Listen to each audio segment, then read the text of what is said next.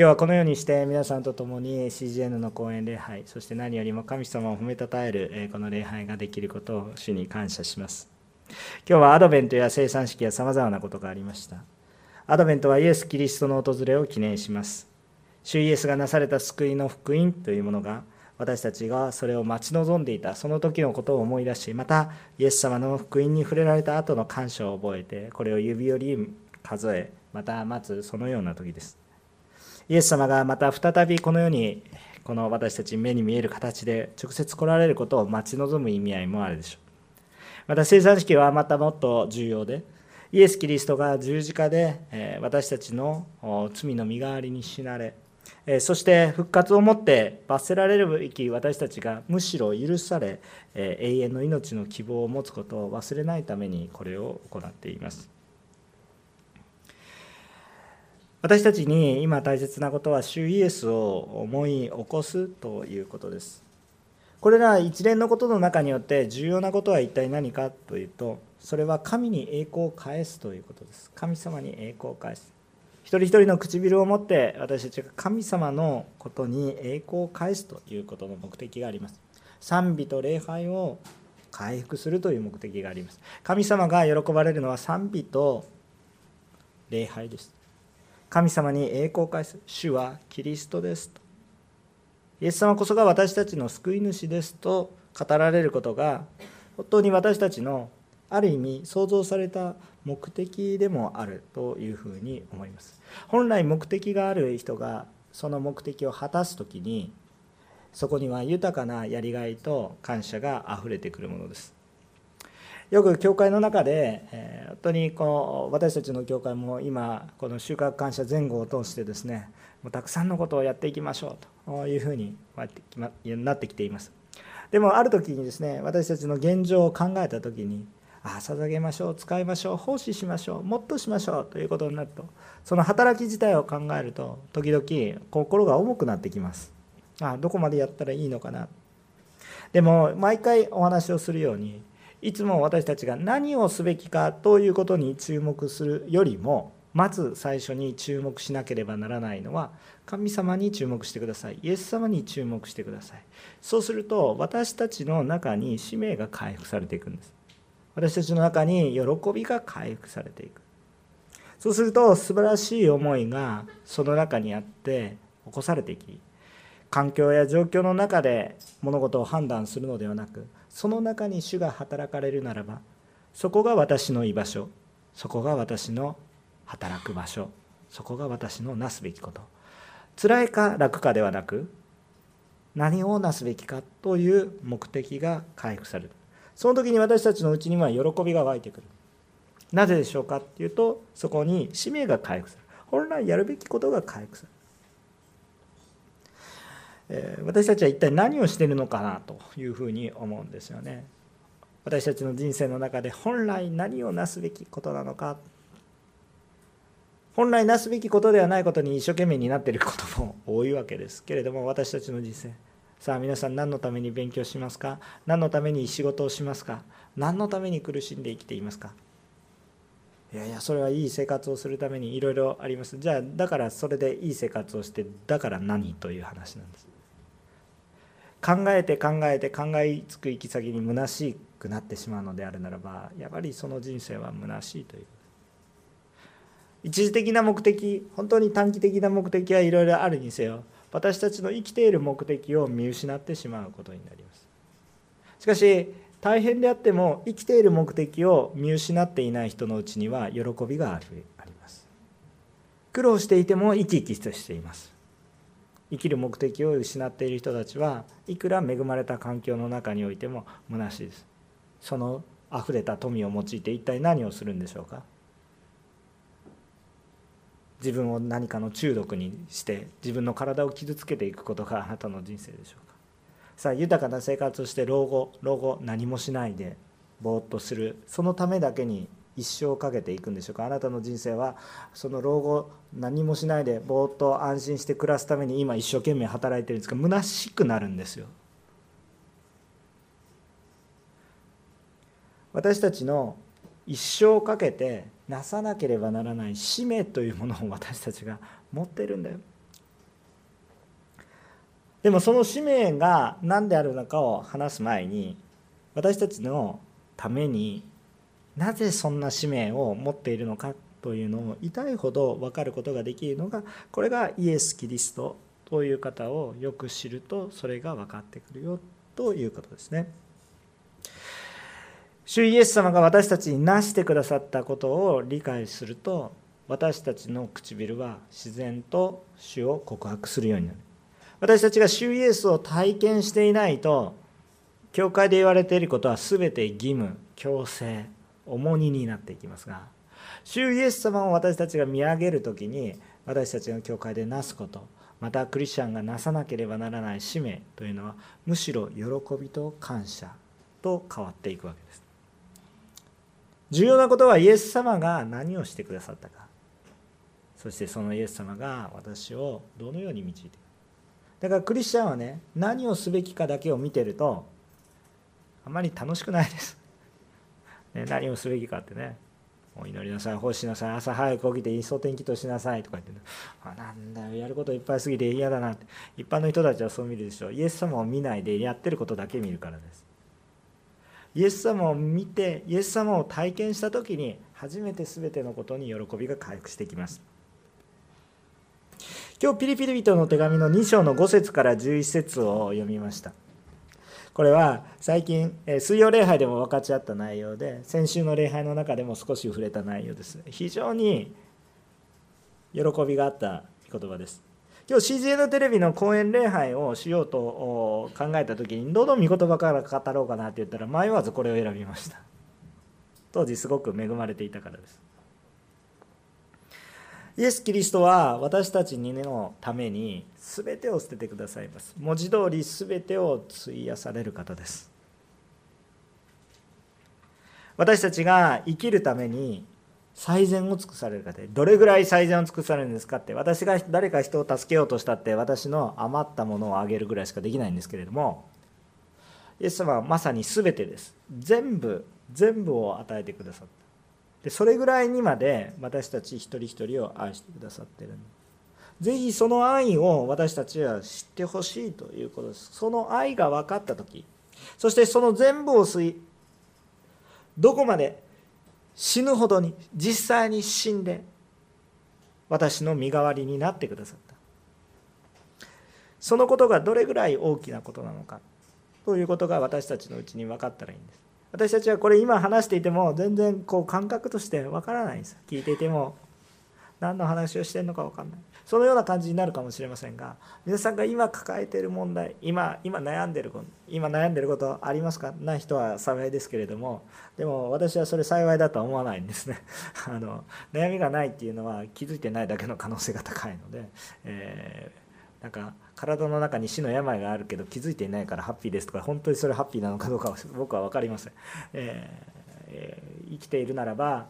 必ず何か問題があるんです。そしてその問題の中にもし自分で解決できない問題今悩み悲しみ心の傷えそういうものが全く許されて解放されるとしたら一体どれぐらいの恵みでしょうか。でも本当に今そこに神様がいらっしゃる。イエス様がいらっしゃる。まさにそのことのために主は全てを費やしてくださって。そしてその目的は一体何か。本来人々が創造された目的。神様の見舞いに栄光を返すことができるように。全ての舌がイエスはイエス・キリストは主ですと告白することができるようにするためです。イエス様が全てを捧げないという神であるイエス様が全てを捧げないと私たちの問題っていうのは解決できないほどの問題を私たちが抱えているっていうことを知った時にそしてそのためにも解決が与えられているっていうことを知った時に私たちの中には喜びがあるんです。なぜ？素晴らしい全てを持っておられる方が全てを費やすほどの価値を一番大切な方が思ってるからです。私たちの人生の価値観っていうのは自分で自分の自画自賛したからって言って価値観が上がらないんですね。どうしたら価値観が上がるかっていうと自分よりも偉い人とかね まあ偉い偉い人とかどういう、まあ、自分よりも素晴らしい方この人がこの人は素晴らしいよって認めた時に急に私たちの価値観が上がるんですね。価値観じゃないっていうか価値が上がるんですね。その人が大切な人に思われるんですね。世界で最も素晴らしい方が圧倒的に素晴らしい方が全てを投げ出しても価値があると思ってくださっている。その一人一人だった。とするならば私はどれぐらい大きく愛されていて私の人生にはどれぐらい価値があって自分は最悪だと言ってるその自分が最悪で本当は私は神様によっては非常に大切で喜びを持って歩んでいく。そしてその神様が喜ばれることは何か私たち一人一人の唇が「主イエスはキリストです」と告白することなんです。だから礼拝って大切ですよね。今日なんか適当に来てるわけじゃなくてなんか牧師がいるからちょっと怒られそうだから来ないといけないとかそういうことじゃなくて誰が喜んでるんですか？今私たちが礼拝する時に誰が喜んでるんですか？神様が喜んでるんですよ。いやそんな目に見えない神様が喜んで何の得になるんですかって。全てを得てるのと同じことですよ。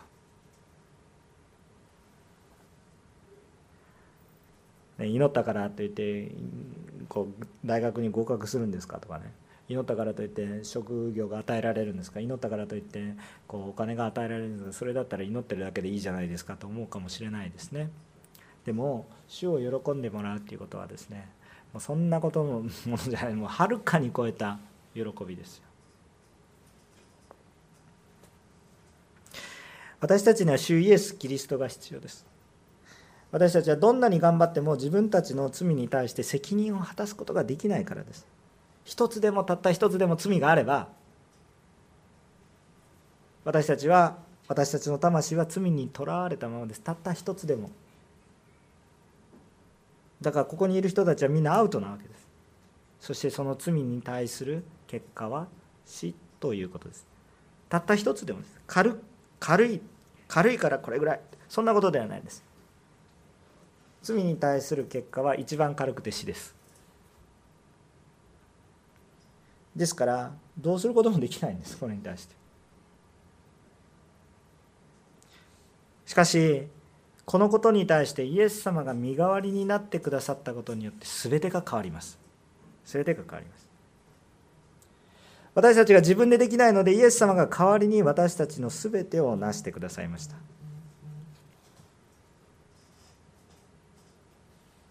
そして神様が私たちに対して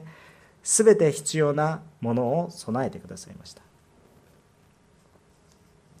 この恵みを受けた私たちができることがただたった一つだけあります。それは一体何かというと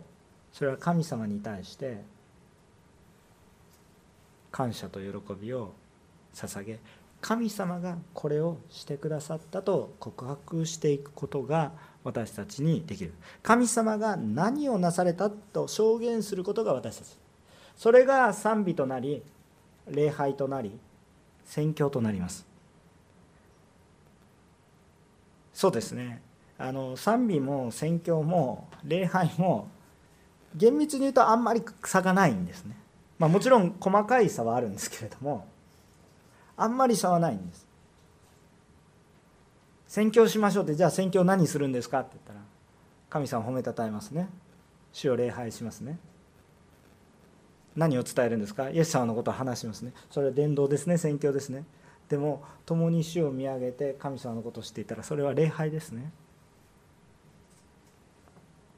要は全ての舌がイエス・キリストは主ですと告白する。礼拝がないところに礼拝が回復し主を知らない者が主を知るようになる。人生の中に喜びがない者が喜びが回復し主を見上げていく。そのようなことが私たちのうちに豊かに回復していくことを願うわけです。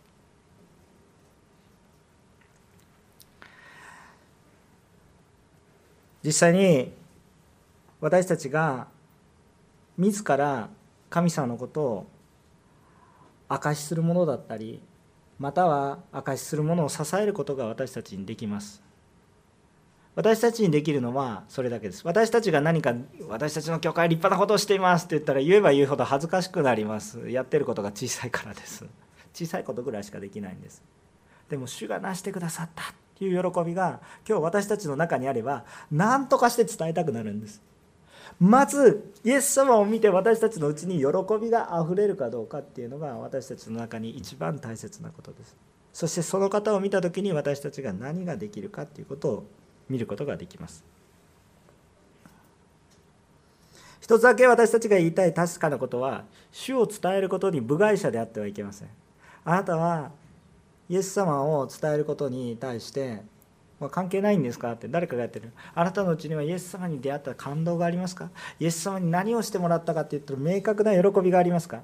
それをどうにかして私たちは表現するんです。というか私たちのアイデンティティはそれを表現するためのものなんです。私たち自身が神様の栄光なんです。だから私たち唇が神様を褒めたたえてないとそれはおかしいんです。でもねでもねこれだけ主にされ捧げられていてもですねどうしたらいいかわからない時もあるんです。どうしたらいいか。私は私の唇を含めて全ての舌がですねイエス・キリストは主ですと告白したいわけです。だから今日私は何かをしたい。何かがしたい。今日まずイエス様によってどれぐらい皆さんが祝福されているかをまず黙想してください。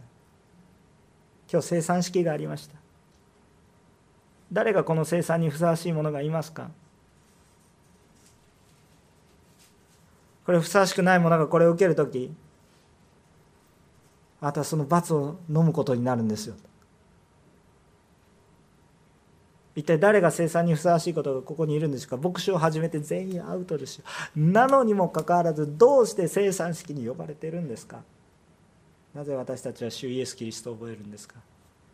どこまで行ってもイエス様が全てを捧げてこれを成してください。さあ私たちの見本はイエス様ということになります。このように変えられた私たちがイエス様のことを証しするためにはイエス様の真似をするのが一番いいと。だからイエス様のようにイエス様のことを伝えるのはイエス様の真似こんな風にしまして。子供に対して「あなたのお父さんどんな人ですか?」「うちのお父さんはなんかこんな感じです」とか言ってなんかわけのわからないことするけどモノマネをする。そうするとまあ技術なくてもなんとなくああそんな人なんですね。私たちはイエス様のようにこうしてところがイエス様のようにしようとするんですけれども難しいわけです。けれどもその時に神様が豊かに働いてくださったそのことを感じるならば私たちは本当に何でもしたいなと。私たちがすることは小さいことかもしれませんけれども神様が働いてくださるならば豊かな助けて起こり私たちが思っている以上の大きな影響を与えていく5つのパンと2機の魚からでも大きな恵みを与えるお方がいるんでそれを見ると私たちが宣伝する以上にそれを受けた恵みを受けた人たちがまたさらに主の働きを告白していくようになります。私たちは地の果てまで福音を述べ伝えたいんだ。全てを費やしてけれどもじゃあそれができるかというとですねいろんな難しさがあるわけです。けれども神様はこの御り教会や私たちの共同体を通して CGN テレビやさまざまな働きつらなの働きもそうですけどこのような働きを私たちはねインターネットの放送衛星放送を用いて地の果てまで福音を述べ伝えることを可能にしてくださいました。けれどもそこにはやはり人が必要です。しかし私たちに今できる方法を神様はいろんな形で私たちに与えてくださいました。この CGN テレビは私たちを気だるいクリスチャンや怠惰なクリスチャンを生み出すために与えられているものではありません。あもう家にいても礼拝捧げられるんだから教会行く必要ないねそんなもののために与えられているわけではないです。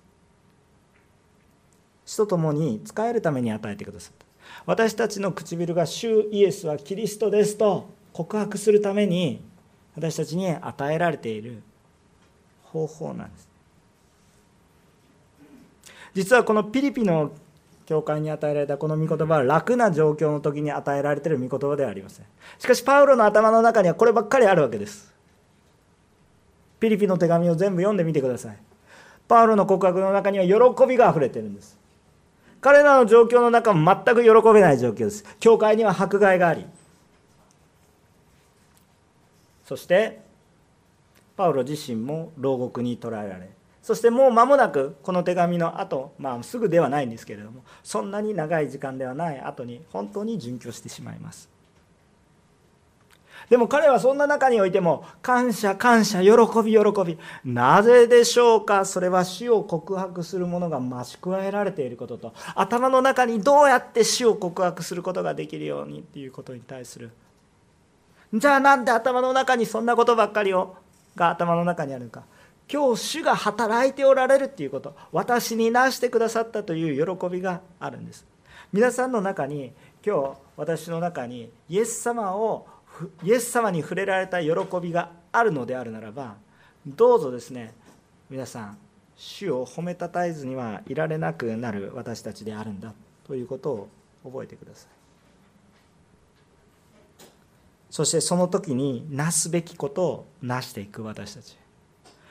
今日私たちの中にこの CGN テレビっていう素晴らしいツールがあるんです。24時間。365日。何かしら。しかもですね人間的に考えると愚かに思えるかもしれませんけど宣伝を入れない、まあ、番組の宣伝は入るんですけども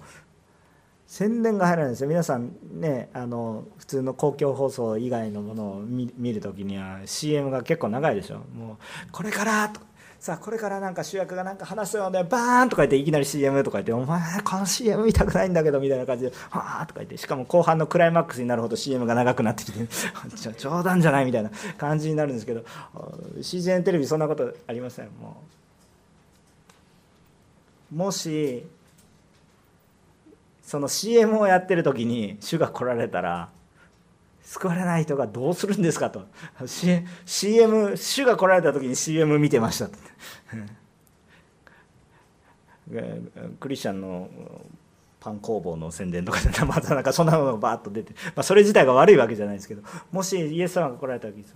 でもイエス様が来られた時に賛美が流れてるメッセージが流れて死に心を向けていくことができたら一体どうでしょうか。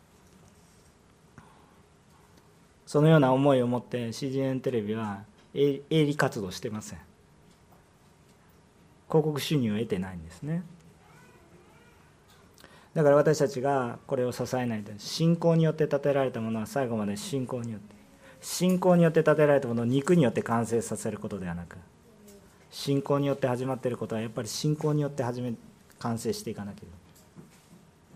だから皆さんにお願いをしたいと思います。今日私たちになせるべきこととして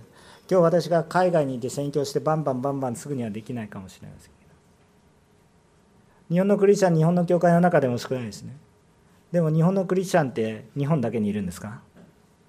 海外で救われてる人が半分ぐらいいるんですよね。そういう人たちが外国語で恵みを受ける。いや他のこの外国語の礼拝の方が素晴らしいから私も外国語をある程度たしなみますしその良さも知っていますが本当に深いところには入ってこないですよ。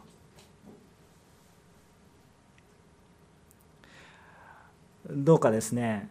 日本ですらね孤独に信仰生活を送っている人がいるならば海外において楽しくやってるように思えるかもしれないけれども孤独に信仰生活を送っている方々もたくさんいるもしくはまた宣教師外国の中で宣教をなされている一人一人がそこにいらっしゃる時ある CGN テレビはそこに仕えてる。んです私たちの目線がどこにありますか？豊かなものでもいいですけれども私たちが届きたい私たちが明かししたい伝えたい一体何をしたいのか？今日私が何をしたいのか？ということは皆さん CGN に献金してくださいということを正直に言います。ただしそれが目的なんじゃなくて目的はどこを見るのかというと私が主に救われたことと主が私に何をしないといけないのかということを示されていることと私がどこに行かなければいけないのか。CGN テレビは恵まれるためのツールでもありますけれども私たちが使えるためのツールです。ですからどうぞですね私たちは一体何をしたいんですか？私たちは献金したいんですか、まあ、献金もしたいかもしれませんけど。福音を届けたい。そのためにあなたが何ができますかって言ったらテレビ局開設することはできないんですけれどもしかしもうすでにある。だから今日あなたがするべきことは何ですか？今日捧げてサポートしてください。でも捧げるだけだったら足りないってことが分かると思います。捧げてはい私は講演者です。祈ること？使えること？本当にこのことを私たちで成してほしいんです。なんでって今日御言葉にあったでしょ？すべての下がイエス・キリストは主ですと告白して父なる神に栄光を着せる私もそうです。そしてまだイエス様のことを知らない人もそうです。そこに私たちは主イエスはキリストですと告白するその告白が回復する時にどうなるんですか？状況によらない恵みがあふれてく。このピリピ人への手紙の告白のように。苦しい生活の中で大変な生活の中でうん大変解決されたらいい。そればっかりを考えるのではなくそれでもイエス様が働いていること。私の頭の中にはイエス様の栄光があふれること。そうするとこの人生の中でさまざまな苦しみや悲しみがあることがありますがしかしイエス様が告白している人が増し加えられるとそれはいいことだ。悪くない。そしてイエス様は私の人生も豊かに守ってくださる証があふれてくる。主は素晴らしい。主は素晴らしい。どうぞですね今日も皆さんと共にですねこの CGN テレビのためにお祈りをしていきたいと思います、えー、この CGN テレビが神様によって用いられる本当に豊かなツールとなるように CGN テレビがあの新しいツールとか若者のツールがどんどん入ってきていいと思います。でもね宣教をする。まあこれもう私たちよりも先に言ってるからそそんなことを私が説教する必要もないかもしれませんけれども。この宣教のスピリット。でもこの宣教のスピリットが失われないためには皆さんがお一人一人が祈り支えなければ大変になってきます。この CGN テレビのスタッフたちが宣教の思いが決して失われないことのためにそして私たちも宣教の思いが失われないために私たちは受けるものよりも与えるもの使えるそのような姿がどうぞ横浜おんぬり教会私たち一人一人に回復されていき死を振り返ってみると与えたいものよりもはるかに大きな死の証がありまたそれを明かしていく私たちであることができますように共にお祈りをしていきたいと思います。お祈りいたしましょう。